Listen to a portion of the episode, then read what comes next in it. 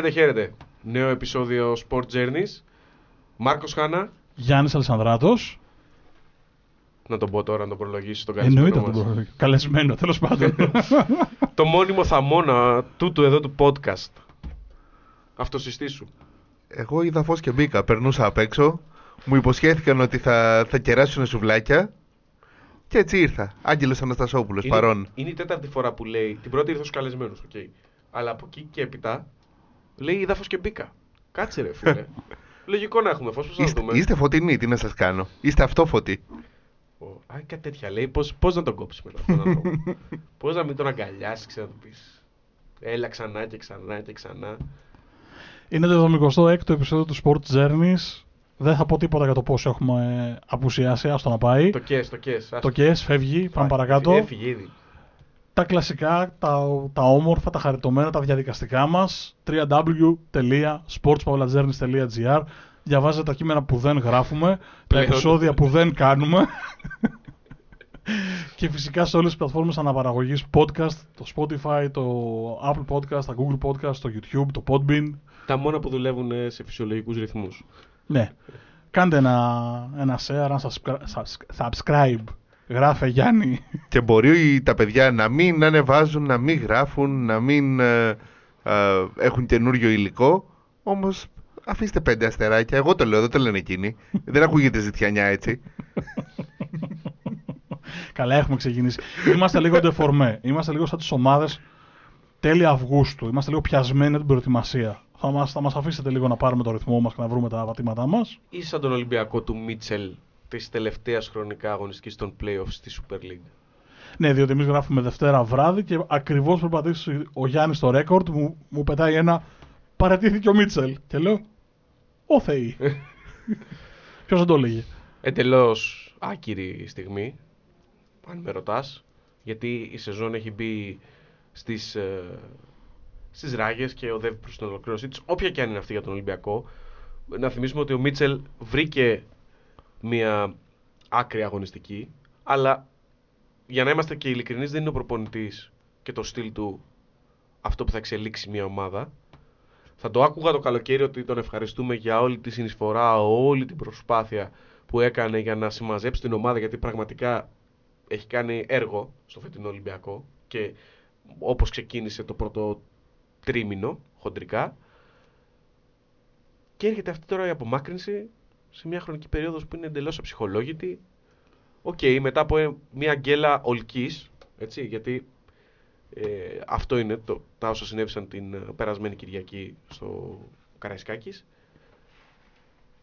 Να γίνει αυτή η απομάκρυνση και με την ομάδα επί της ουσίας να μην είναι ξεγραμμένη από τον τίτλο. Αλλά αν, αν ρωτάς την άποψή μου, και, για να το πάω και ένα βήμα παρακάτω, ναι, δεν θεωρώ ότι ο Ολυμπιακός μπορεί να πάρει το πρωτάθλημα. Αλλά θα το συζητήσουμε στην, στην πορεία αναλύοντας το, το τι έχουμε δει μέχρι στιγμής. Αφενός δεν σε ρώτησα. Σε, προ, ε, σε προλαβαίνω γιατί σίγουρα θα με ρωτήσεις. Αφετέρου, πριν ρωτήσω τον Άγγελο Αναστασόπουλο γιατί κούνεγε το κεφάλι του την ώρα που έλεγε ο Γιάννης για τη βελτίωση του Ολυμπιακού, θα μπορούσα να πω ότι καμία ομάδα στον πλανήτη δεν αλλάζει προπονητή τον Απρίλιο, αλλά ό του θαύματος το Σαββατοκύριακο μας χαιρέτησε και ο Μπρένταν Ρότζερς στη Λέστερ και ο Πότερ από την Τσέλσι. Άρα το καταπίνω ως χάπι και πάω στον Άγγελο να μου πει γιατί κούναγε το κεφάλι σου για τη βελτίωση του Ολυμπιακού. Ε, και συγγνώμη και πάνω σε αυτό που λες και μέσα στον Απρίλιο είχαμε πρώτη του Τούχελ στη Bayern. Οπότε Ολόκληρη Μπάγερν θα μου πεις. σου λέω, ναι, ναι, ναι. Ολόκληρη Μπάγερν, η οποία έχει κάμποσε αγωνιστικές για να τελειώσει η Bundesliga, στο Ναι. μείον ένα Μμμ. κιόλας, έτσι, στα προημιτελικά του Champions League, επί Νάγκελσμαν, δεν έφυγε δηλαδή και πήρε πρόκριση η ομάδα. Και έκανε αυτή την ενέργεια. Βέβαια, εκεί υπάρχουν ε, πολλά πράγματα τα οποία έχουν βγει στη δημοσιότητα. Γιατί έφυγε ο Νάγκελσμαν. Και εκεί υπάρχουν πολλά πράγματα και στην... ε, Όποιος δεν, πάει- όποιος δεν τα πηγαίνει καλά με τον Σαλιχάμιτζιτ, τον τρώει μαρμάγκα. Σου λέω, είναι, και στη- πο- είναι πολλά τα παραδείγματα. Αν εξαιρέσεις την, ε, την Chelsea, σε όλες τις άλλες περιπτώσεις υπήρχε πάρα πολύ παρασκήνιο, όπως και στον Ολυμπιακό. Θεωρώ ότι αν δεν είχε αυτή την αντίδραση η θύρα 7 το τράβα σπίτι σου, ο ε, Μίτσελ δεν θα είχε φύγει. Θα περίμενε το φινάλε της, ε, της σεζόν. Τώρα γιατί κουνούσα το κεφάλι μου. Κουνούσα το κεφάλι μου γιατί ε, ναι, οκ, ο Ολυμπιακός δεν έχει καμία σχέση σε σχέ- συγκριτικά με την αρχή της ε, χρονιάς. Α, Το γράψαμε έτσι σχέση με σχέση, μην ντρέπεσαι. Ναι, ναι. Έτσι, άστα τώρα αυτά. είναι το τέτοιο, το, το κλασικά μου over 2,5 Σαρδάμ. Λοιπόν, Και έχει και over 1,5 κοκοράκια θέλω να ξέρεις. Δηλαδή δεν έχει δώσει ακόμα. δεν έχω δώσει ακόμα κοκοράκι, όχι. Α, οκ, εντάξει. Τέλος πάντων, έλεγα ότι ο, ο Μίτσελ δεν, ε, έχει έναν ε, Ολυμπιακό ο οποίος επιθετικά και δημιουργικά δεν έχει... ε, ναι, αυτό δεν έχει καμία σχέση συγκριτικά με αυτό που είδαμε στην αρχή της σεζόν. Είναι πολύ πιο δημιουργικός, είναι πολύ πιο απειλητικός, είναι πολύ πιο όμορφος στο να τον βλέπεις. Αμυντικά... Από τη μέση και μπροστά βάλω αστερίσκο. Αυτό λέω ακριβώς, δημιουργικά, από τη μέση και μπροστά. Πίσω είναι ένα καράβι σε φουρτούνα. Τραγωδία. Δεν, δεν τρέπεσαι το Ναι, ναι, ναι, είναι τραγωδία. Ποιο είναι το τραγούδι του Σαφέτη; Ακυβέρνει το καράβι, αγάπη μας. Ακυβέρνητο καράβι η άμυνά μας είναι. Μ' αρέσει γιατί κοίταξε σε μένα τώρα για λαϊκό άσμα. Δηλαδή. ναι, ναι. Πανηγυριώτικο άσμα, ούτε καν λαϊκό. Ξεκάθαρα. Ξεκάθαρα. Ο Μίτσελ φεύγει με 18 νίκες, 10 ισοπαλίες, 4 ήττες. Αυτό είναι το ρεκόρ του. Για Ολυμπιακό δεν είναι καλό. Το δέχομαι αυτό. Το 10 ισοπαλίες δηλαδή για Ολυμπιακό δεν είναι καλό. Αλλά εγώ σκέφτομαι... Ωραία. Και φεύγει Δευτέρα. Μάλιστα. Την Τετάρτη παίζει τον Μπάοκ, όπου είναι do or die, γιατί ο χαμένος, τελ- ο χαμένος τελειώνει κατ' ουσίαν. Και με ισοπαλία θεωρώ, θεωρώ τελειώνει. Τελειώνουν και οι δύο ταυτόχρονα. Και μετά την Τετάρτη πάει να παίξει στη λεωφόρο, όπου ανάλογα με το τι θα έχει κάνει την Τετάρτη, θα είναι ένα ακόμα do or die. Δηλαδή, τι θέλω να πω, αν έχει κερδίσει, αν ο Ολυμπιακός πήγαινε normal και κέρδιζε τον Μπάουκ την Τετάρτη, θα ήταν minimum στο μείον 3. Η βαθμολογία αυτή τη στιγμή είναι 63 η ΑΕΚ, 63 ο Παναθηναϊκός, 60 ο Ολυμπιακός, 57 ο ΠΑΟΚ. Ε, θα πήγαινε με το 63 minimum, άντε να έχει 66 ο Παναθηναϊκός, 66 η ΑΕΚ και με νίκη πήγαινε στο 66 που όχι έχουμε πρωτάθλημα και να θυμίσω εδώ για να το βάλουμε στο τραπέζι ότι ναι όλα καλά συζητάμε το πρωτάθλημα και λογικό με τις αποστάσεις των ομάδων αλλά παίζεται και μια δεύτερη θέση. Δηλαδή ο δεύτερος πάει Champions League. Μαζί σου. Εν τω μεταξύ, ε, Και- ποιος θα αναλάβει τώρα με, με μια μισή μέρα, με μισή προπόνηση; Και, Κάπου Ε, κάποιος διάβασα- βοηθός του; Ο Ανιγκό διάβασα τώρα, στο, στο γρήγορο ψάχνοντας λίγο το... και, και θα βάλω και άλλη μια παράμετρο ότι ακολουθεί και την ε, Μεγάλη Τετάρτη η Ρεβάνς με την ΑΕΚ που μπορεί να φαντάζει ως χαμένη υπόθεση η πρόκριση, αλλά είναι ένα αποτέλεσμα το οποίο είναι πριν από τη διακοπή του Πάσχα και μπορεί με ένα σερή θετικών αποτελεσμάτων να σου φτιάξει την ψυχολογία. Και φυσικά είναι και θέμα γοήτρου. Γιατί είναι διαφορετικό να πας να παίξεις το παιχνίδι α- και να το κερδίσει ακόμα, γιατί ψυχολογικά θα προσθέσει πίεση στην ΑΕΚ για το μάτς που θα έρθει μετά το Πάσχα και θα είναι για το πρωτάθλημα, που είναι πολύ σημαντικό στην εξίσωση, στην αγωνιστική εξίσωση, το κομμάτι ψυχολογίας και πώς πηγαίνεις. Και αλλιώς θα πας τώρα που τι ολυ... δηλαδή αυτός που θα έρθει τι θα παρουσιάσει. Με τρία ντέρμπι σε 7 μέρες και την ομάδα με ψυχολογία πολύ περίεργη μετά από την γκέλα και όπως αυτή ήρθε. Γιατί δεν είναι το αποτέλεσμα αυτό καθε αυτό, δηλαδή η μία σοπαλία με τον Άριστο Καρασκάκη. Είναι ότι έχεις προηγηθεί 2-0 και ότι κάνεις μια διαχείριση από το 55 χωρίς λόγο. Δηλαδή κάνεις τον Άρη να αισθανθεί σημαντικός αγωνιστικά σε ένα μάτς που πραγματικά η εικόνα δεν ήταν για 2-0, ήταν για 3-4-0 στο πρώτο ημίχρονο. να, να πω εγώ πώς το βλέπω, πώς τη βλέπω την όλη υπόθεση ως ένας άνθρωπος που έχει ελάχιστη μυρωδιά από το ελληνικό ποδόσφαιρο που από επιλογή δεν βλέπει Super League. Θα πω ότι εμ, δεν μπορώ να ψέξω τον Μίτσελ για την αποτυχία μιας ομάδας που χρησιμοποιεί ρόστερ ομάδας Αμερικάνικου ποδοσφαίρου 53 παιχτών. Έχει εμ, αλλάξει έχει ε, ε, πάει με ενδεκάδα έχει παίξει με ενδεκάδα παικτών που δεν ήταν στο ρόστερ στην αρχή της χρονιάς που δεν ήταν στο ρόστερ πριν τα, τα Χριστούγεννα μετά τα Χριστούγεννα. Πράγμα που σημαίνει ε, ξύλωμα και ξανά από την, ε, απ' την αρχή. Να, κάνω, να πάω τη σκέψη σου ένα βήμα παραπέρα και να σου πω ότι στο ντέρμπι με την ΑΕΚ, επειδή έκανα τα ρόστερ για δουλειά και ήμουν στο, στο γήπεδο, στο ΑΕΚ Ολυμπιακός 1-3, ε, μέτρησα 14 παίκτες που δεν είναι στο ρόστερ, που έφτιαχναν μία κανονική εντεκάδα με σχηματισμό 4-2-3-1. ναι, Αυτό δεν υπάρχει. Θυμάσαι στο είχα πει στο γραφείο. οι δεκα, από τους 14 που έχουν φύγει, οι 11 κάνουν μια 11 4-2-3-1, η οποία έβγαινε εύκολα Πέμπτη-έκτη. τέταρτο-πέμπτη στην Ελλάδα. Ναι. Δεν υπάρχει αυτό. Ε, Δεν υπάρχει. Και μέσα σε όλα αυτά έχεις μια ομάδα η οποία του, μου φέρνει, αμ, τι να σου πω, μου φέρνει τους δύο Κορεάτες. Αμέσως τον έναν τον ε, λέμε ότι δεν μας έκανε. Γιατί τον φέραμε; Με, μου φέρνεις ε, Χάμες και, και Μαρσέλο και τους δίνεις τα κλειδιά στο χέρι. Στον έναν ας πούμε ότι βγαίνει, στον άλλον Τώρα στο Μαρσέλο τι κλειδιά δώσανε σπιτιού ή μαγαζιού δεν ξέρω, αλλά τέλος πάντων να μην το συζητήσουμε γιατί ο Κακομοίρη ήρθε και ήταν. Ε, σαν, σαν εμένα από τα διακοπές. Ενός γυράδικου τα κλειδιά Ναι, δώσανε. ευχαριστώ Μια χαρά. Ναι. Να σου πω κάτι. Μαζί του είμαι. Κι εγώ. Καλά κι εγώ εννοείται. Ξε- Ξεκάθαρα. Θα πήγαινα στην Ελλάδα, πήγαινα εγώ άνθρωπος που ε- έχει ζήσει Βραζιλία, Ισπανία. Θα είμαι 36 χρονών, 37, όσο είμαι τέλος πάντων, ναι. Και θα μου πούνε πήγαινε, θα σε πληρώσουμε τελευταία ένσημα. Πού θα πας, θα πας Κατάρ, όχι. Θα πας ε, Μιράτα, όχι. Θα πας Ελλάδα. Πόρε φίλε ζωάρα, θα πάω να φάω. Φάει και θάλασσα. Αυτά είναι. Για να τον κλείσουμε τον Ολυμπιακό, γιατί μπήκαμε με φόρα ακριβώς επειδή μας πρόλαβε επικαιρότητας στην πραγματικότητα. Μα είναι η επικαιρότητα ούτως Ναι. ή άλλως στο σημερινό επεισόδιο. Δεν θεωρούσα εξ αρχής ότι ο Ολυμπιακός μπορεί να πάρει το πρωτάθλημα. Θεωρούσα εξ αρχής ότι μπορεί να κόψει το πρωτάθλημα από κάποιον. Δηλαδή να κερδίσει τον Παναθηναϊκό στη λεωφόρο και να τον πετάξει εκτός διεκδίκησης. Α πούμε. Ή να κερδίσει τον Μπάουκ μεθαύριο και να τον αφήσει τελείως πίσω. Ε, ο Ολυμπιακός, για να το κλείσουμε, μου θυμίζει μια ομάδα σαν αυτή που έφτιαχνα εγώ στο Football Manager το 98-99. που έμπαινα μέσα, έβλεπα, έβλεπα τη λίστα. Είχε, ε, τότε ήταν πιο εύκολα τα πράγματα. Όσοι έχετε παίξει Football Ma- Championship Manager τότε, 98-99-2000, το να πάρεις παίκτη ήταν σχετικά εύκολο. Οπότε έμπαινες, έβλεπες τη λίστα, φιλτράριζε και έλεγες αυτόν, αυτόν, αυτόν, αυτόν, αυτόν. Έπαιρνες πέντε, έβγαινε ο ένας, τους τέσσερις τους έδιωχνες και καθάριζες. Έτσι δούλευε. Ε, αυτό έχει κάνει ο Ολυμπιακός φέτος. Σε Ναι. 5-6 θέσεις. Όχι σε Ναι. μία. ναι, ναι, ναι, ναι, ναι. Εντάξει, χίλιες τελευ- φορές. οι τελευταίες κινήσεις ήταν πιο στοχευμένες. Βλέπε Χάμες, βλέπε Κάνος. Ε, ο Ροντινέη ήταν πιο, πιο μελετημένες. Δεν είναι ότι πήρε κάποιον για να του βγει. Βλέπε τον αριστερό μπακ που έφερε, τον Ραμόν, που είναι ένα παιδί το οποίο πρέπει να αναπτυχθεί για να παίξει και να αποδώσει, να δούμε αν μπορεί ή όχι.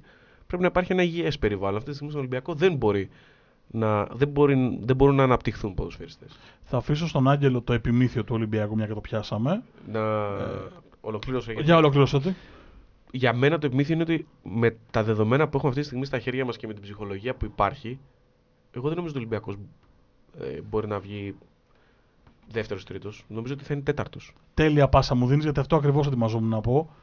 Μπορεί να μην αρέσει στου οπαδού του Ολυμπιακού αυτό που θα πω, αλλά εγώ θα το πω έτσι όπως το σκέφτομαι. Αν ο Ολυμπιακός βγει κάτι παραπάνω από τέταρτος, ε, δεν θα είναι για καλό του. Δηλαδή, δεν πρέπει να επιβραβευτεί αυτό το πράγμα, ρε παιδί μου. Πώς το λένε; Ε, δεν γίνεται.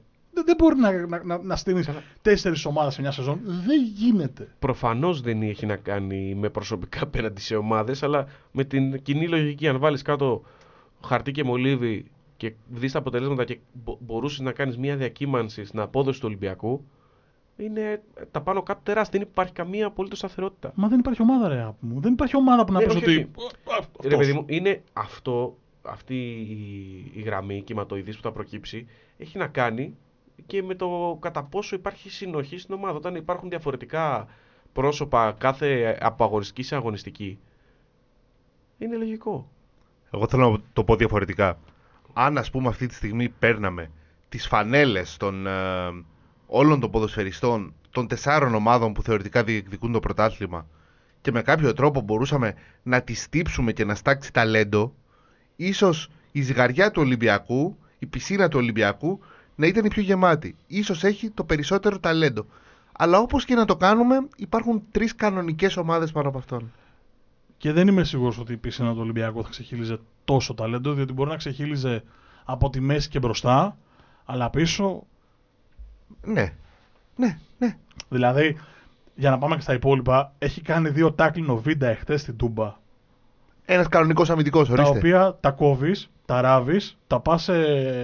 Ε, πώς το λένε, σε ακαδημίες ποδοσφαίρου και λες: Παιδιά, έτσι πέφτει το center back. να σου το πω αλλιώς. Ο Ολυμπιακός δεν έχει, όχι δεν έχει βίντα. Ο Ολυμπιακός δεν είμαι σίγουρος ότι έχει Τσιγκρίνσκι.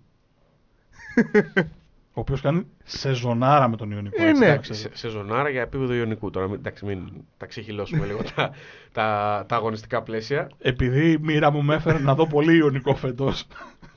κάνει τρομερή σεζόν. Και με τους μεγάλους έχει κάνει καλά μάτια. Εντάξει, αλλά δεν, είναι, δεν μπορεί να Ναι, ρε, σταθεί στο εντάξει. επίπεδο το, το αντίστοιχο τώρα, το, το υψηλό. Στην Αλλά- υπερβολή. Ναι, Ναι, ρε παιδί μου, εντάξει. Απλά στα μάτια τους μικρούς το Τσιγκρίνσκι κάνει μπαμ ότι είναι ένα επίπεδο πάνω. δηλαδή το καταλαβαίνεις. Ε, αυτό το οποίο θέλω να προσθέσω στο λεγόμενο του Άγγελου είναι ότι δεν έχει ο Ολυμπιακός προσωπικότητα βίντα στην άμυνα του. Δεν έχει αποδοσφαιριστεί με τις παραστάσεις και την προσωπικότητα του. Ναι. Ναι, Σοκράτης. Δεν το έχει βγάλει στο χορτάρι με τον Ολυμπιακό. Υπάρχουν, υπάρχουν πολύ συγκεκριμένα παιχνίδια. Εσύ είπες παραστάσεις. Εντάξει, Ντόρτμουντ, Arsenal, Μίλαν. Δηλαδή. Ναι, αλλά περιμένεις να κάνει τη διαφορά ο Βίντα. Υπάρχουν, ε, έχει- στο σύνολο έχει τραβήξει και το Μουκουντή. αλλά, ε, Ο ένας παίρνει τον άλλον. Στον, στην άμυνα του Ολυμπιακού δεν βλέπεις να συμπαρασύρει τα νέα παιδιά που στέκονται δίπλα του. Έχουν καλύτερη χημεία, είναι ξεκάθαρο. Δεν- Δεν είναι θέμα παραστάσεων, είναι θέμα χημεία. Δεν συνεννοούνται, πώς το λένε. Μιλάνε Και άλλη αυτό- ποδοσφαιρική και γλώσσα. αυτό είναι θέμα ικανότητας. Το δουλεύεις στην προπόνηση. Ή το να συνεννοηθείς με τον διπλανό σου. Εγώ και εσύ. Άσχετα από τη χημεία που έχουμε τόσα χρόνια. Στην αρχή δεν συνεννοούμασταν, αλλά κάθισαμε ο ένα δίπλα στον άλλον, δουλέψαμε, είχαμε τριβή, μάθαμε. Τέλος πάντων. Ναι, Τέλος πάντων, είναι πολύ απλουστευμένα όλα αυτά που τα παρουσιάζουμε. Γιατί ξέρεις, στο σύνολο μιας ομάδας είναι πολύ πιο δύσκολο να δουλέψει καθημερινά, να κάνεις προπόνηση, να είσαι επαγγελματίας ποδοσφαιριστής. Έτσι. Το μοναδικό μάτς που δεν είδα το Σαββατοκύριακο από τη Super League ήταν το Παναθηναϊκός Βόλος.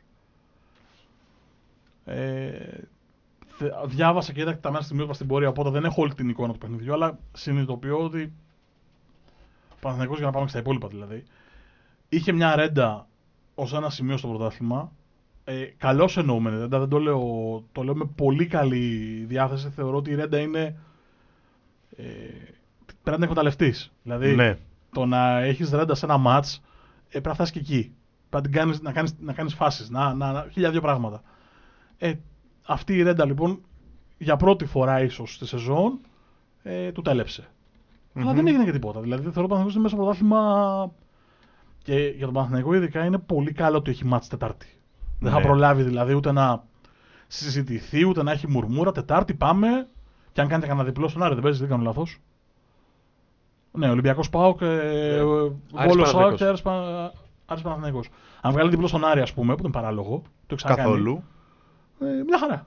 Και είναι ο Παναθηναϊκός πρέπει να παίζει χωρίς άγχος γιατί ναι μεν το πρωτάθλημα του κάτσε να το κυνηγάει αλλά γίνα τώρα 6-7 μήνες πίσω και πες του θα βγεις τρίτος τρεις βαθμούς από τον πρώτο σου, σου αρέσει ή όχι; Υπογράφανε Τρίτο δεν τους άρεσε, γιατί ο σκοπός ήταν το τουλάχιστον δύο. Στο ξεκίνημα της χρονιάς είναι η αλήθεια. Μμμ. Ο Παναθηναϊκός είναι η πιο καλοδουλεμένη ομάδα από τις τέσσερις. Με ποια έννοια όμως, με την έννοια της ποιότητας που έχει το ρόστερ. Δηλαδή και ο Αλμέιδα την έχει, Α, συγκριτικά την έχει δουλέψει πάρα πολύ την ομάδα και μάλιστα είναι εκπληκτικό το ότι έχει αλλάξει DNA η ΑΕΚ ε, σε 8 μήνες μέσα. Είναι Μμμ. μυθική η δουλειά που έχει κάνει ο Αλμέιδα. Αλλά αυτό που έχει κάνει ο Γιωβάνοβιτς με τα υλικά που έχει είναι, για μένα είναι, είναι πάρα πολύ σημαντικό. Δηλαδή και θα πρέπει να είναι και οδηγός για μένα για όλες τις ελληνικές ομάδες. Αλλά τέλος πάντων, ναι, ότι δεν τα αγοράζουμε όλα, ρε παιδί μου. Ποιος Ο- είναι, ο, ποιος είναι ο στάρ του Παναθηναϊκού του φετινού; Ο Αϊτόρο, ο οποίος είναι από τον Οκτώβριο έξω. Ο Γιωβάνοβιτς είναι ο στάρ του, του φετινού Παναθηναϊκού Δηλαδή, του έχει τύχει και ένα πράγμα αδιανόητο. Ένας παίκτης που έχει βάλει 9 γκολ, ας πούμε, και νομίζω ότι παραμένει από το σκορ του Παναθηναϊκού ε, το Οκτώβριο. Ναι, ναι Κάνω 40 μπαλιά στον εξτρέμ Μάρκο Χάνα να ανοίξει το χορτάρι και περιμένει ο Άγγελος στο κουτί μια ωραία σέντρα για να βάλει τον γκολ. Αν Του περιμένεις- έκατσε να διεκδικεί το πρωτάθλημα. Έτσι όπως έχεις δει και όλες τις ομάδες και τις, ε, όλες τις ομάδες του πρωταθλήματος. Του έκατσε. Γιατί χρησιμοποιήσει το συγκεκριμένο όρο. Ωραία. Ε, όρο. Ωραία. Παίρνω την 50 μπαλιά. Προσπαθώ να κάνω κοντρόλ με την πρώτη, αλλά δεν μου βγαίνει. Κάνω δεύτερο. κάνω τρίτο. Κάνω sliding tackle να μην μου φύγει πλάγιο. Σηκώνομαι και απαντώ. Τι έχει κάνει ο Παναθηναϊκός στο ντέρμπι. Τον Ολυμπιακό δεν έχασε. Την ΑΕΚ την κέρδισε στο... Στη λεωφόρο. Με τον ΠΑΟΚ έχει χάσει, οκ. Θέλω να πω ότι Κέρδισε στην Τούμπα το, Παναθ- το ΠΑΟΚ. κέρδισε στην Τούμπα, έχασε στη λεωφόρο, σωστά. Γιατί ήταν τα ματς του κυπέλλου ενδιάμεσα. Μμμ, αυτό μμμ. θυμάμαι. Κέρδισε μέσα έξω τον Άρη. Άρα λοιπόν, πώς του έκατσε όταν τα ντέρμπι, αυτά που υποτίθεται ότι κρίνουν τη δυναμικότητα της ομάδας, ε, τα έχει πάει σούπερ. Αυτό λέω στον Αυτό Άγγελο. λέει. Αυτό λέω ότι του έκατσε. Γιατί ο Άγγελος θες ότι του έκατσε να κυνηγάει το πράγμα και λέω στην πραγματικότητα του έκατσε. Αμ, Ή τελικά μήπως είναι η πιο καλά δουλεμένη και δομημένη ομάδα της Λίγκας. δεν, δεν αμφιβάλλω καθόλου σε αυτό. Είναι. Αλλά ο, Λι- ο, ο Παναθηναϊκός και τρίτος να έβγαινε σε μια σεζόν που θα έπαιρνε τα μισά ντέρμπι και εγώ λέω εντάξει, ναι, ε, ναι μεν ε, δεν- ο στόχος ήταν τουλάχιστον δεύτερος, ήταν τουλάχιστον δεύτερος. Αλλά ακόμα και τρίτος να έβγαινε με αυτή τη συνθήκη του κυνηγάμε ως το φινάλε και στο τέλος απλά η ΑΕΚ ή ο ΠΑΟΚ τυχαίνει να είναι τρεις βαθμούς μπροστά, θα παρέμενε μια πάρα πολύ δουλεμένη ομάδα. Το ότι α, είναι στο κυνήγι του, του πρωταθλήματος, νομίζω ότι υπάρχουν τρεις παράγοντες. Πρώτον, αμ, ότι έχει τα λιγότερα να χάσει από όλους. Σωστό. Δεύτερον, ακριβώς ότι είναι μια ομάδα πάρα πολύ σωστά δουλεμένη και έχει καταφέρει αυτό που, που έλεγε ο Σιζεύσκι, το ότι όλοι έχουμε πέντε δάχτυλα. Το ζήτημα είναι να ξέρεις πώς να τα σφίξεις ώστε να φτιάξεις μια γροθιά. Έχει καταφέρει αυτό ο Παναθηναϊκός να είναι μια πάρα πολύ σωστά δουλεμένη ομάδα. Και τρίτον, εμ, είναι αυτή η ρέντα του. Και είναι αυτό που λέει ο Μάρκος. Πάλι θα κάνω ένα παραλληλισμό με, με, με το μπάσκετ. Όλοι θα έχουν ένα πάρα πολύ καλό δεκάλεπτο και ένα μέτριο δεκάλεπτο. Ο Παναθηναϊκός μπόρεσε το μέτριο έως κακό δεκάλεπτό του που ήταν κάποια στιγμή μες στο φθινόπωρο που κέρδιζε με μισό μηδέν κατάφερε να σκοράρει σε αυτό το κακό, ε, σε αυτό το κακό σημείο της σεζόν του. Ε, στο πολύ καλό σημείο της σεζόν του, απλά έπαιρνε τα, τα ντέρμπι. Νομίζω ότι η πρώτη φορά που ήταν απογοητευτικός εντός εισαγωγικών ήταν ε, την Κυριακή με τον, ε, με τον Βόλο. Τέλος. Δεν υπάρχει άλλο μάτς στο οποίο να είναι ένας Παναθηναϊκός που δεν θέλουν να τον βλέπουν οι οπαδοί του. Ναι, νομίζω ότι πιέστηκε πάρα πολύ και από το γεγονός ότι ήταν το φαβόρι και πλέον στο σημείο που έχει φτάσει η σεζόν μπαίνουν πολλά πρέπει πάνω από το κεφάλι των ε, ποδοσφαιριστών αλλά και του ίδιου του, του Ιβάν.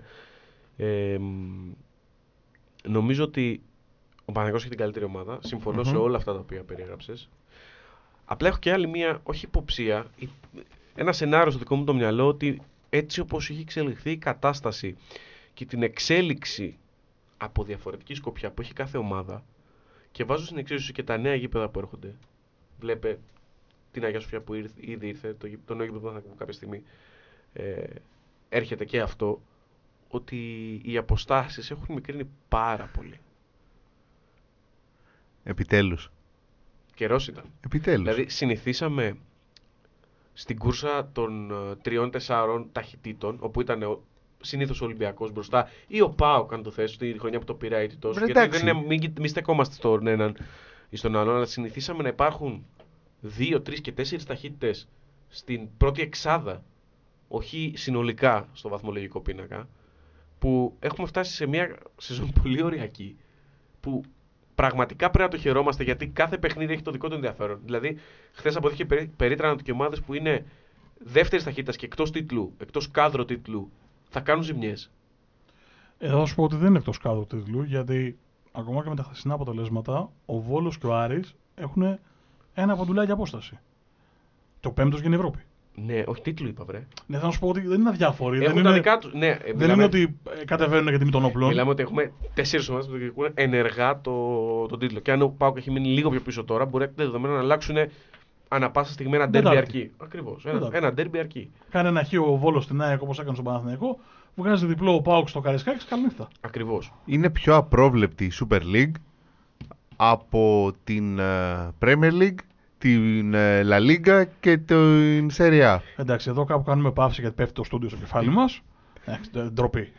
Και το θέμα είναι το ερώτημα που τίθεται από πολύ κόσμο έτσι, και δεν το ακούς. Δηλαδή, πόσο ανταγωνισμό αντέχουν μεταξύ τους. Καθόλου. Γιατί το βλέπεις ότι δεν. Να σου πω κάτι, μπορούμε. Ε, μπήκαμε στο στούντιο χωρίς να το συζητήσουμε. Μπορούμε να μην κάνουμε καθόλου κουβέντα για ό,τι γίνεται στο γήπεδο. Δεν μπορώ. Δεν, δεν τους αντέχω, δηλαδή δεν μπορώ. Δεν θέλω. Ξέρεις ρε παιδί μου, κάτι, πώς το λένε. ε, ως ένα βαθμό επηρεάζει και το τι γίνεται και μέσα στο γήπεδο. Τι Ωραία. βλέπεις μέσα στο γήπεδο. Εντάξει, δεν θέλω ρε παιδί μου, πώς το λένε. Δεν θέλω. Τώρα δηλαδή. Αλλά δέστε, εδώ σε αυτό το podcast στεκόμαστε στο ταξίδι δηλαδή, τι και να όχι στους συζητήσουμε. τώρα. προορισμούς. Το- Τα- Οι προορισμοί αποτελούν το εφαλτήριο των ταξιδιών μας. Το κρεσέντο σεξισμού, ας πούμε, και ε, ματσίσμου από όλους. Από όλους. Διαβάστε τελείως μία προς μία. Είναι μνημεία σεξισμού και ματσίσμου. Για όνομα του Θεού δηλαδή. Σιγά. Λοιπόν, έλα, το, το κλείνουμε εκεί. ΑΕΚ ΠΑΟΚ. Να πω κάτι για ΠΑΟΚ. Δώσε. Παιδιά, ΠΑΟΚ μου αρέσει. Αλλά. Δεν μ' αρέσει ο Λουτσέσκου. τρελαίνω. με τρελαίνει. Τι να κάνω. Δηλαδή, οι δηλώσεις του, ο, ο τρόπος του με τρελαίνει. Αλλά ο ΠΑΟΚ παίζει ωραία. Ο Πάουκ του χρόνου θα είναι ένας σκαλί πιο πάνω και εύχομαι κάποιος να πει στο, στον κύριο Λουτσέσκου να, ας μην βγαίνει, να βγαίνει ο βοηθός του στι δηλώσει. Γιατί είναι κρίμα ότι χτίζει αγωνιστικά αυτός ο άνθρωπος, γιατί είναι, και, δι- είναι αποτέλεσμα της, δι- και της δικής του δουλειάς, ξέχωρα από τον ποδοσφαιριστών. Είναι κρίμα να το χαλάει στεκόμενο σε πράγματα παρελθοντικά ή πράγματα τα οποία δεν αφορούν το ποδόσφαιρο. Γιατί σε θέματα ποδοσφαίρου νομίζω ότι είναι μακράν μαζί με τον Αλμέιδα και τον Γιωβάνοβιτς από τους καλύτερους προπονητέ που έχουν τα τελευταία χρόνια. Είναι και τον μια... Μαρτίνς, αλλά δεν είναι, Ναι. δεν είναι ε, στο παρόν του Ολυμπιακού Μαρτίνς, έτσι γι' αυτό δεν τον βάζω στο κάδρο. Σωστό, σωστό. Ο Λουτσέσκου είναι μια τοξική παρουσία σε μια ομάδα που με κάποιο τρόπο αποπνέει υγεία. Δεν Ε, ξέρω πώς γίνεται. Απίστευτο είναι. Δηλαδή, έβλεπα τον Πάοκ χθες και έλεγα Ρε, κοίτα τι ωραίοι που είναι αυτοί. ρε». Ε, τα- ω- όμορφα. Όμορφα. Τέλος πάντων, για τα δικά μου δεδομένα και στα δικά μου μάτια ήταν όμορφο. Συνδυασμοί, κίνηση, ευκαιρίες και κοντά σε μια ΑΕΚ η οποία είναι η πιο, το πιο γεμάτο ρόστερ της Αχα. Ευρωλίγκα. Πήγα να πω. Άιντε. Τη Super League. Ένα-ένα. Ε, ναι, ναι, ναι. Δεν, δεν, και δεν μπαίνω στον Κωνσταντέλια ή στον Κουλιεράκη που έχουν κάνει step up και, και, και. Είναι όλη η ομάδα πολύ καλή. Ο Ντάντας είναι μια χαρά παίχτη. Ο Ντάγκλες Αγκούστο είναι μια χαρά παίχτη. Ο Ολιβέρα είναι μια χαρά παίχτη. Ζήκοβιτ είναι έρωτα. Δηλαδή οι επαφές του με την μπάλα είναι μαγεία. Με τον Ελκαντουρί έχουν κρύψει την μπάλα σε μια φάση. Το, αυτό χτες. Μμμ. Έχουν κάνει τριπλό 1-2 στο, στο ημικύκλο της περιοχής. Και εκεί λες, Ελκαντουρί, τέλειωσε την καλύτερα, ρε άνθρωπε. Να, το- να το βάλουμε κάδρο αυτό το γκολ. Μμμ. Αλλά τέλος πάντων, όμορφο. Βάλαμε τη ΣΑΕΚ. Βάλαμε τσακ. Απάπα την γκολάρα. Είναι καλός ο Μάνταλος τώρα; Α, τι σου στείλα; Κοίτα, ε, Τι σου στείλα; Τι παιχταράς είναι αυτός ο Μάνταλος στη στιγμή που μπαίνει τον γκολ; Εγώ θα πω ότι από τη στιγμή που έφυγε αυτό το βάρος του ηγέτη αρχηγού από το Μάνταλο, Αυτό. φέτος κάνει την καλύτερη του σεζόν με τη Φενάτσάκη. Αυτό. Ε, σας άκουγα στην αρχή της χρονιάς, εσείς αυτό το podcast το είπατε, ότι αν ο Μάνταλος εκείνη τη στιγμή ακόμα η ΑΕΚ ψάχνεται ε, και έχει πάρα πολύ γκρίνια από, το, από τον κόσμο. Είναι ό,τι έχει κάνει το χ με το Βόλο στη Ριζούπολη, σωστά; Σωστά. σωστά. Τι, Διπλό. διπλό. Διπλό. Μπράβο, Σωστά. διπλό, διπλό, διπλό, διπλό. Σωστά, ναι. Χι Ολυμπιακός ο καλές το Ναι, γκολ. ναι, ναι. Α, και νομίζω εσύ το έχεις πει Γιάννη, που τότε είναι ο Παναθηναϊκός που αυτό που αποπνέει την υγεία και έχεις πει ότι αν ο Μάνταλος ήταν στον, ε, στον Παναθηναϊκό και έφευγε από πάνω του αυτή η πίεση, όλοι θα λέγαμε το τι μεγάλο η παιχτάρα είναι. Ρε, εσύ συγκινούμε, υπάρχει κόσμος που μας ακούει. και ακούει τι λέμε για το Μάνταλο δηλαδή. Έτσι, δηλαδή ακόμα, ακόμα χειρότερα. ε, Έτσι μαθαίνω εγώ για το ελληνικό ποδόσφαιρο. τρομερή πάσα του Μάνταλου στον γκολ δεν υπάρχει. Εντάξει, ναι, το σταμάτημα του Αραούχο, το τελείωμα με το, με το, με το drop κατευθείαν, ναι, όλα καλά. Η πάσα του Μάνταλου πάνω στην κίνηση με τα σωστά φάλτσα, με το σωστό ύψος, το σωστό timing. Πρόσεξε, Έρωτας. Με το, με το ματς να καίει στο 80. Ναι, έτσι. ναι, ναι, Και έρωτας. στη- Και στην Τούμπα δεν είναι ότι είμαστε χαλαρά, οκ, μας παίρνει να κάνουμε και ένα ζογκλερικό. Και τσαλίμι, ναι, έρωτας. Να σας πω τώρα απλά πέντε ονόματα. Γκατσίνοβιτς, Πινέδα, Μάνταλος, Αραούχο, Λιβάι Γκαρσία.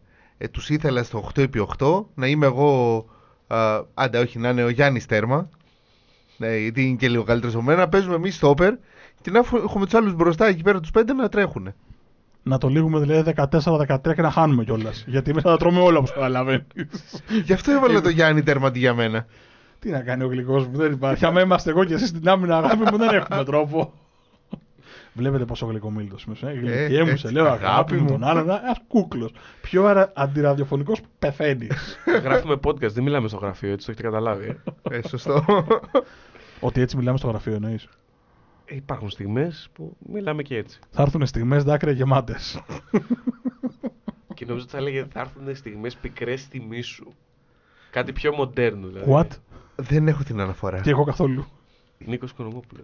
Καλά, εντάξει. Δεν έχω την αναφορά. Δεν έχω την αναφορά. Χίλιες φορές αφέτης. Ε, θεωρώ ότι η ΑΕΚ είναι η καλή. Για να το κλείσουμε, μια και το έχουμε πιάσει έτσι και το πηγαίνουμε γύρω-γύρω. Θεωρώ ότι η ΑΕΚ είναι η πιο γεμάτη ομάδα του πρωταθλήματος. Πιθανώς και η πιο σταθερή σε όρους υψηλής απόδοσης. Υψηλών οκτανίων που λένε και οι γραμματιζόμενοι.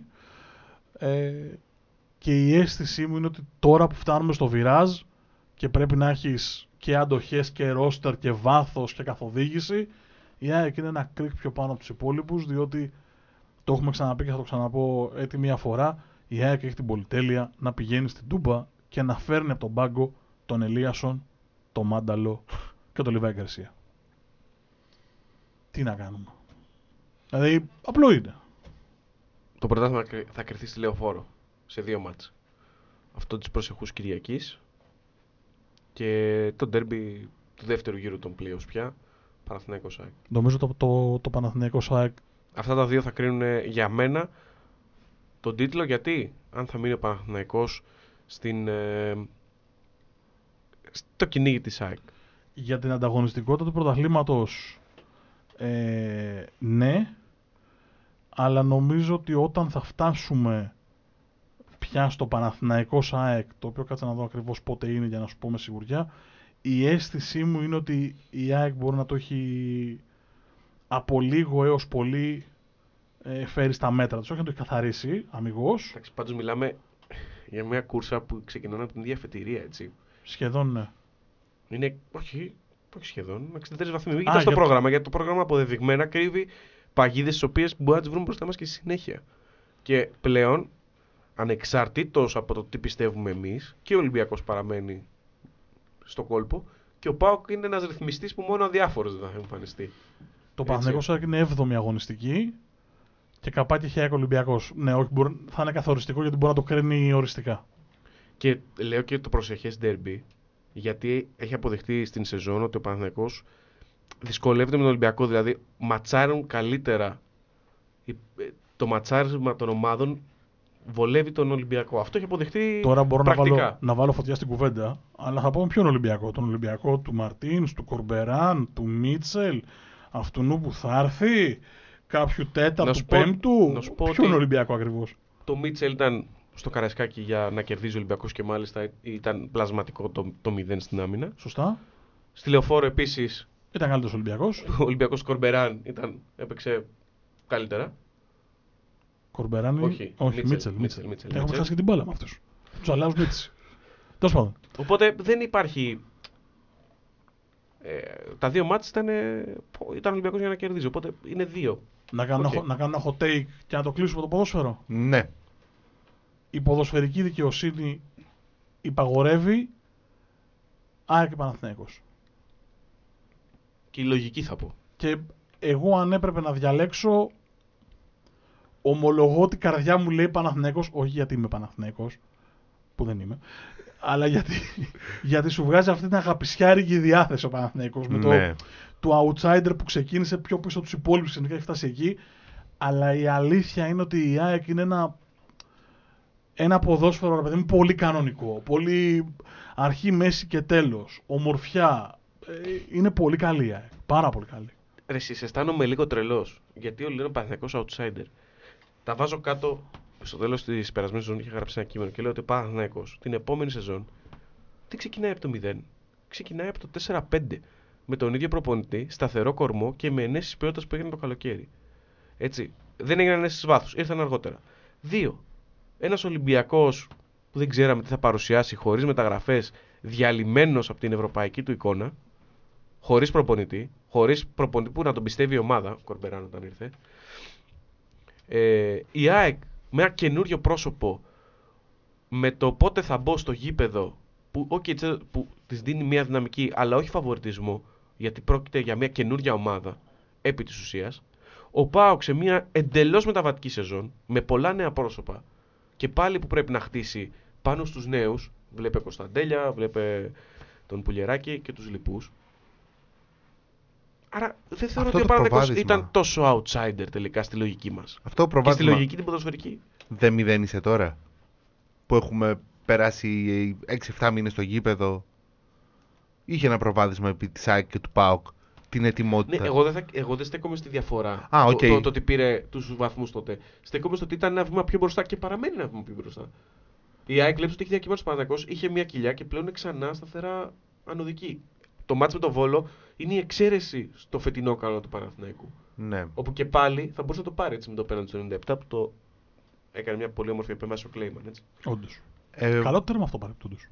Θέλω κι εγώ ένα hot take να κάνω. Εγώ θεωρώ ότι η ΑΕΚ έχει το προβάδισμα σε, αυτό τη, σε αυτή την κούρσα του, του τίτλου γιατί α, το βλέπεις, πηγαίνεις στο γήπεδό της βλέπεις αναφορές, εκεί πέρα έχει θύρα τραπεζούντα, κερασούντα έχουν παντού τέτοιους που φορέ- χορεύουν πυρίχιο και το προβάδισμα θα κρυθεί στον πόντο. Ή το ο τίτλος θα κρυθεί στον πόντο. Αυτό Γεια Ήμουνα- σας, φεύγω Ήμουν σίγουρος ότι έχετε λογοπαίγνιο. Ήμουν τόσο σίγουρος ότι έχετε λογοπαίγνιο. Αυτό μπορεί να, κο- μπορεί να κοπεί, αλλά δεν Όχι, πειράζει. Φυσικά και δεν θα κοπεί. Ωραία. Το κλείσαμε το ποδόσφαιρο, πιστεύετε; Το Ναι. κλείσαμε. Πάμε μπασκετ. Εντάξει, τι να πούμε στο μπάσκετ. Όπα τι, ωραία, άντε. Κα- Παιδιά, καλό απόγευμα, να είστε καλά. Καλό βράδυ, 76ο επεισόδιο Sport Journeys. Γεια σας. Τι, τι, τι ήταν αυτό τώρα; Είναι τώρα. υπερ- πε- είμαστε, βρισκόμαστε σε μια περίοδο που κανείς δεν ασχολείται με τον μπάσκετ.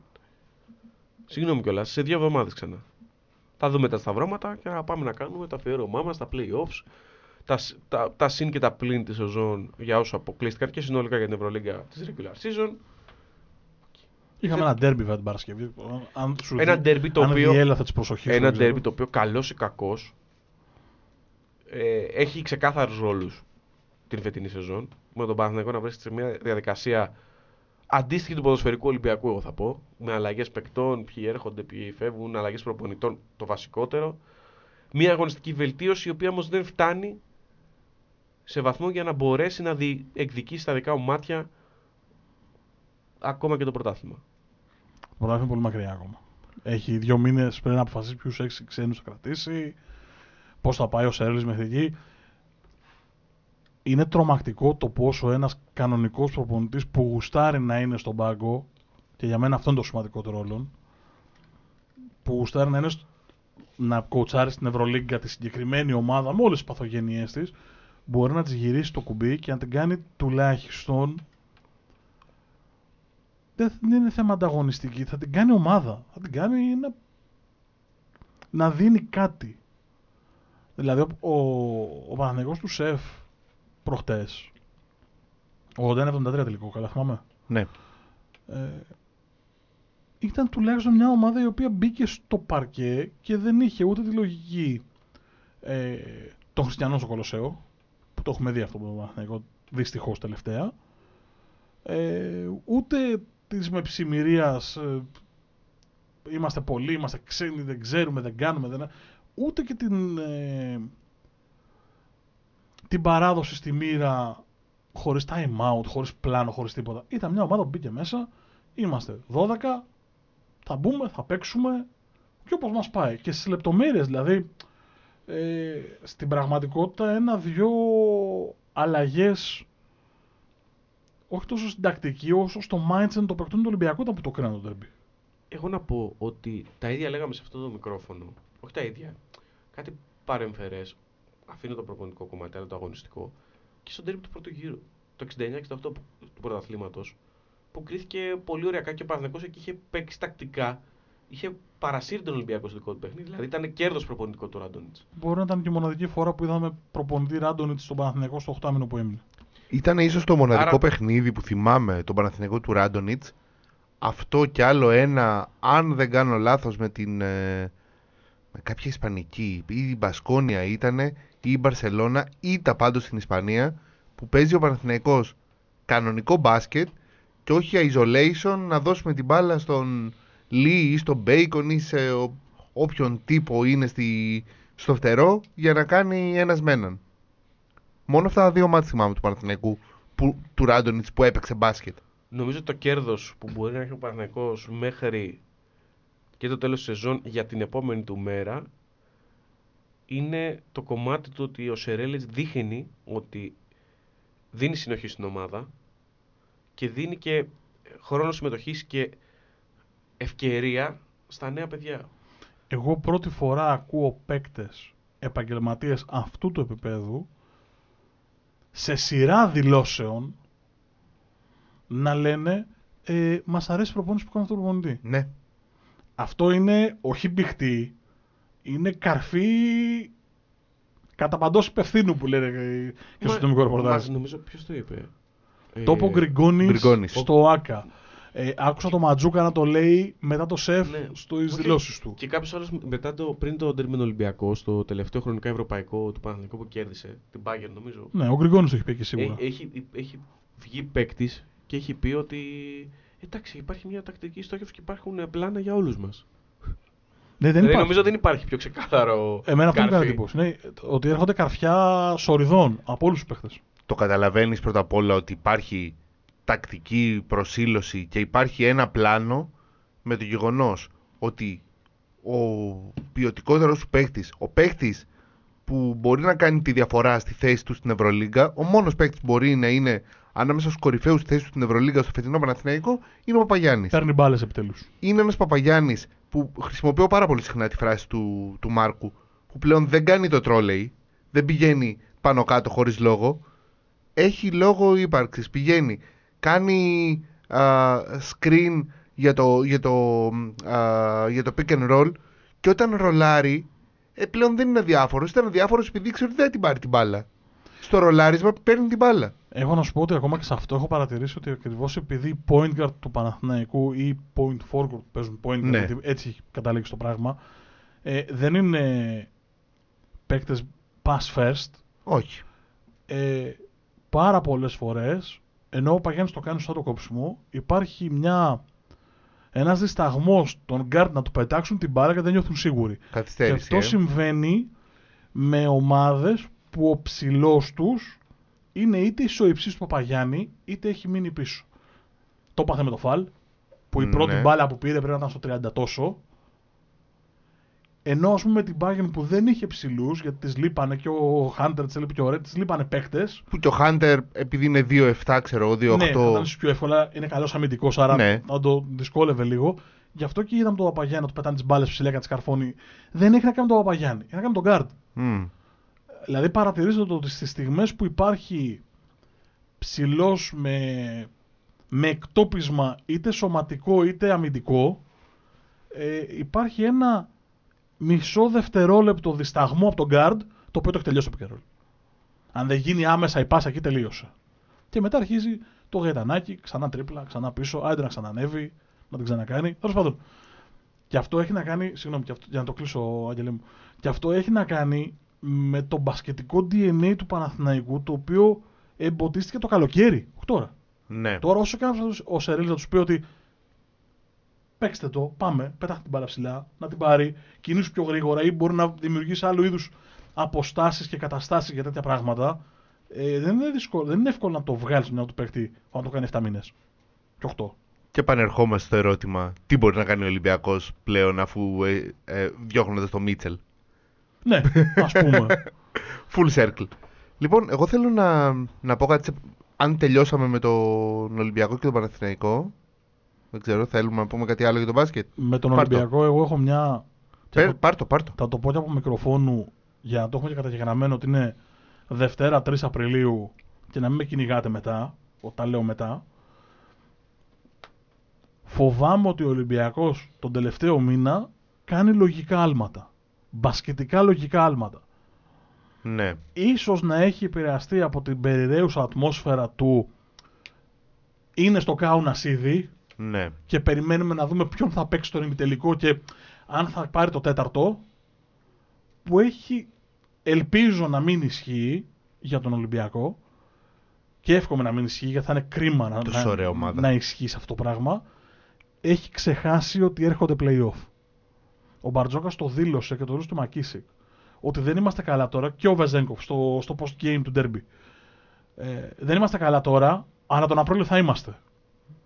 Και επειδή η εμπειρία μου με έχει διδάξει ότι δεν υπάρχει κάποιο κουμπί κάτω από ένα τραπέζι το οποίο το γυρίζεις και από ντεφορμέ, ας το πω έτσι, ξαναγίνεσαι φορμαρισμένος, ο φόβος μου είναι μην έχουν γίνει, αν είναι ντεφορμάρισμα, είμαι εντάξει. Είναι καλό σημείο για κοιλιά. Είναι καλό σημείο. σημείο για κοιλιά. Ακριβώς. Αν είναι ντεφορμάρισμα, είναι εντάξει. Αλλά και στο ντέρμπι με τον Παναθηναϊκό, είδα κακές αποστάσεις. Υπεροψία, ε. δεν νομίζω ότι είναι υπεροψία. Είναι αυτό που λέμε. ε, ε, δεν έχω άλλο τρόπο να το πω. Είναι λογικά άλματα. Έχει πάει πιο πέρα από εκεί που θα έπρεπε να έχει πάει. Ναι. Κοιτάει πιο μακριά από όσο πρέπει. Πότε σκοντάφτει, όταν κοιτάς μακριά. Ρώτησε τον άνθρωπο που είχε έρθει με πατερίτσε στο στούντιο, έτσι. Καλά, Μάρκο Χάνα. Αυτό είναι. Στην πραγματικότητα αυτό είναι. Και το, να, το ακούω. Αν είναι δεφορμάρισμα, ξαναλέω όλα καλά. Θα φορμαριστεί. Θα γίνει. Αλλά αυτό που βλέπω στα μικρά πράγματα, στις αποστάσεις, στην κίνηση της μπάλας, στο πόσο γρήγορα πάμε στα rebound, στο πόσο γρήγορα βλέπουμε συγκεκριμένα box out, στο πόσο γρήγορα εκτελούμε όταν, πάρουμε, όταν παίρνουμε την μπάλα σε σημείο που πρέπει να την πάρουμε. Εμένα όλα αυτά μου δημιουργούν προβληματισμό. Απλά επειδή έχω τρομακτική εμπιστοσύνη στον κ. Μπαρτζόκα, ξέρω ότι σίγουρα τα έχει δει, άρα θεωρώ ότι θα το φέρει Μμμ. μέχρι τις 20, το 25 Απριλίου νομίζω στο playoff. Κάτι τέτοιο. Αυτά. Το είπα, το έβγαλα από μέσα μου, θα με βρίζετε μετά. αργότερα. Εγώ, επειδή θέλω να κάνω μια ερώτηση στον κύριο Σωσόπουλο, θέλω να το- αν είναι- η τοποθέτηση του θα είναι μπασκετική. Ναι, η Ωραία, τοποθέτησή μου ωραία. θα είναι Ολοκλήρωσε, μπασκετική. ολοκλήρωσε. Ε, αλλά δεν έχει να κάνει με το ελληνικό μπάσκετ. Οκ. Ωραία. Εκεί σου είναι η εκπομπή, αγόρι μου. Πες ό,τι θέλεις.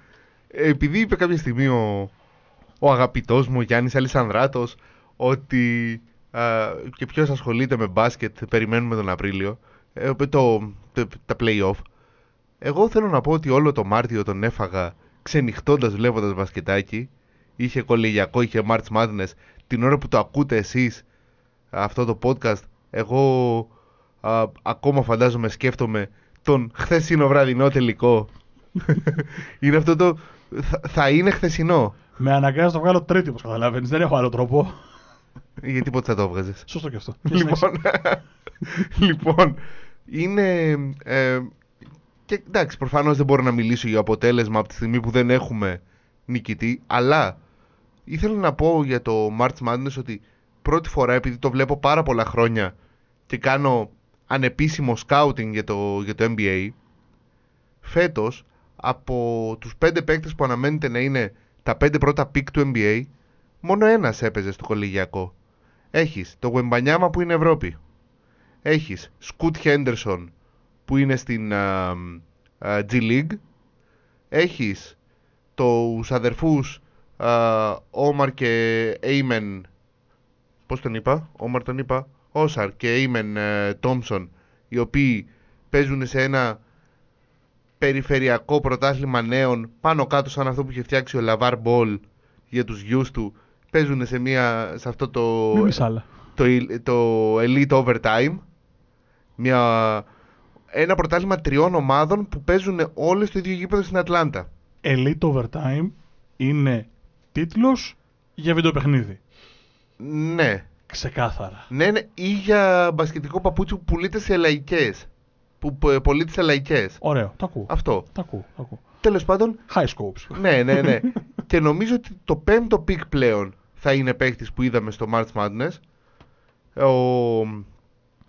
Γενικώ είναι αλήθεια ότι διάβαζα, χωρίς να έχω δει πολλά πολλά πέρα από στιγμιότυπα, ότι το επίπεδο των ταλέντων που έχει έρθει στο March Madness δεν είναι πολύ ψηλό και δεν είναι τυχαίο ότι δεν έχουν λάμψει καθόλου οι Ρούκοι και οι Sophomore που ήρθαν το Λύκειο. Αυτό. Η freshman και η sophomore δεν είναι. Είναι, είναι η χρονιά των ε, τριτοετών και τελειόφυτων. Γι' αυτό και έχουμε τόσο πολλές εκπλήξεις στο φετινό March Madness.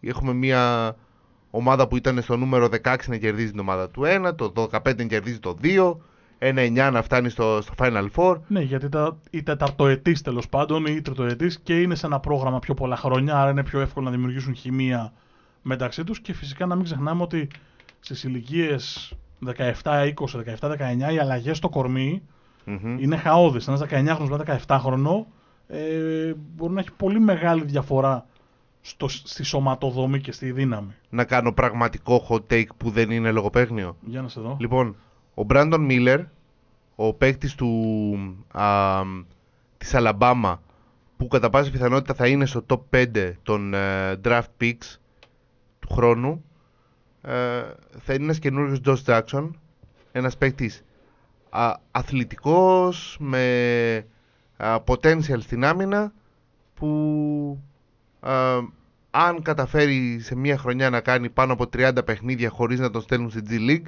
θα είναι κατόρθωμα. Τόσο καλά. Ωραία. Και πώς θα κλείσουμε λοιπόν το σημερινό επεισόδιο, αφού έχουμε εδώ τον Πες μου Άγγελο. βόλεϊ. Δεν σε χαλάσε. Να μην με αφήσει να χαρώ, ρε παιδιά, να του κάνω μια πάσα ωραία. Εκεί.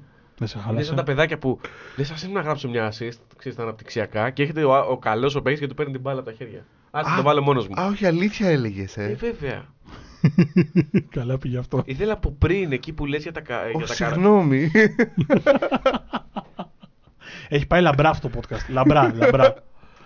Τι έχεις να πεις για Κάρω το. τα μικρόφωνα. σαν, σαν expert ναι, για, το, οκ, γελάει ο για κόσμος. το φετινό βόλεϊ που βλέπουμε καταπληκτικά πράγματα. Ο Ολυμπιακός Challenge Cup, έναν σούπερ τελικό στην Καλαμάτα για το κύπελο. Με ανατροπές και πολύ όμορφο βόλεϊ. Ναι. Ε, στην κούρσα του πρωταθλήματος μάχη για που θα πέσουν πραγματικά κόρμια στα playoffs. Πρώτα απ' όλα, ο Παναθηναϊκός των τελευταίων ε, 10-12 ημερών είναι από τις μεγαλύτερες απογοητεύσεις που, που μπορώ να θυμηθώ. Ε, δεν, με είπες expert στο βόλεϊ, όχι δεν είμαι, μου αρέσει το βόλεϊ, έπαιζα ειδικά beach volley, αλλά ε, δεν γνωρίζω. όλα τα λεφτά, όλα τα λεφτά σε αυτό το podcast. Ο Γιάννης ο οποίος έχει αρχίσει και τσεκάρει τα μικρόφωνα για να κλείσει το επεισόδιο με το που ακούει το beach volley, ο τρόπος που α, σήκωσε το βλέμμα, γούρλωσε τα μάτια και κόντεψε να πετάξει το μικρόφωνο κάτω το γραφείο. Με σκέφτηκες με μπικίνι. Γιατί δεν έχουν μια κάμερα να τα γράφω αυτά. Αντιλιακό και ξέρεις, ελαφρώς μαυρισμένο. Ναι, ναι, ναι.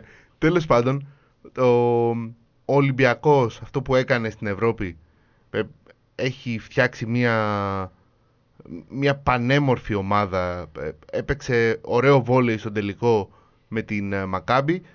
Ο ΠΑΟΚ είναι η ομάδα των τελευταίων δύο ε, εβδομάδων που πηγαίνει, κερδίζει τον Παναθηναϊκό από το πουθενά σε πρωτάθλημα δύο φορές στο κύπελο μετά άλλη μία πάει κάνει πράγματα και θαύματα στο, στο κύπελο Ε, και ξέρεις εν, ως ένας άνθρωπος που έβλεπε πάρα πολύ βόλεϊ στα χρυσά χρόνια του Ηρακλή εκεί στη, στις αρχές δεκαετίας του 2000 μου είχε λείψει να βλέπω ελληνικές ομάδες να πρωταγωνιστούν στο, στο εξωτερικό, να πρωταγωνιστούν στο ευρωπαϊκό βόλεϊ. Όμορφο είναι, είναι πάρα πολύ καλό. Και πηγαίνει ο κόσμος στο γήπεδο. Αυτό είναι το σημαντικότερο. Δηλαδή και επί της ευκαιρίας που ο Ολυμπιακός έκανε την πορεία στην Ευρώπη, ο- ο- οι φίλοι του πήγαν στο γήπεδο και νομίζω ότι συνειδητοποίησαν πόσο ωραίο και εντυπωσιακό είναι το, το άθλημα. Ο Πάοκ, ο οποίος έχει μια γενιά Ελλήνων που προσπαθεί να αποδείξει ότι δεν έχει περάσει ακόμα η μπογιά της. Μμμ. Βλέπε το Μενέλα, το Κοκκινάκι, τον Αλεξάνδρο το Ράπτη και πολλούς ακόμα. Ακόμα και το Βουλκίδη, όπου είναι δεύτερης γραμμής σε επίπεδο ταλέντου. Έτσι. Έτσι. Αλλά είναι, έχει να αποδείξει πράγματα. Ε, έχει αυτό το, το ευρύτικο αίμα μέσα του. Που Ο Εύρος το αγαπάει πάρα πολύ το βόλεϊ και αυ- είναι. ε, αν ας πούμε το, υπάρχει μια αντλία που τροφοδοτεί με υλικό τη μηχανή του ελληνικού βόλεϊ αυτή η αντλία είναι, είναι ο Εύρος. Είναι η Αλεξανδρούπολη και ο Αριστιάδα. Ναι, ο Εθνικός Αλεξανδρόπολη επί σειρά ετών δίνει πάρα πολλούς αθλητές στο βόλεϊ πέλε. Τα αδέρφια Πελεκούδα και, και, και, και πολλούς ακόμα. Ναι, ναι. Κατάλαβες τώρα πώς τον σκρινάραμε, έτσι; πώς τον βγάλαμε εκτός εκπομπής; Δεν έχω ιδέα για το να μιλάτε. και θα το πω, είναι το, το ωραιότερο πράγμα επειδή πήγαμε μαζί στον ε, τελικό του Challenge Cup. Νομίζω ότι είναι το πιο όμορφο πράγμα που είδα σε εκείνο τον τελικό που έγιναν πάρα πολλά λάθη επειδή οι άνθρωποι που οργανώσανε αυτή τη, τη γιορτή δεν ξέρουν από βόλεϊ. Και εντάξει, το καταλαβαίνω αυτό. Την πρώτη φορά θα γίνουν λάθη σε ένα γήπεδο όπως το ΣΕΦ που είναι δύσκολο να παίξεις βόλεϊ γιατί είναι πολύ μεγάλο. Αμ, το πιο όμορφο πράγμα ήταν ένας τύπος κοντά μας στην, ε, στην εξέδρα που φορούσε φανέλα της Εθνικής του, του Μιστακίδη. Ο Μιστακίδης έχει παίξει, του Σάκη του Μιστακίδη που έχει παίξει στον Ολυμπιακό και επειδή ανέφερα τους ευρύτες Με κίνδυνο να Αυτό. εκτεθώ, νομίζω είναι στι χρονιέ με Τριανταφυλλίδη.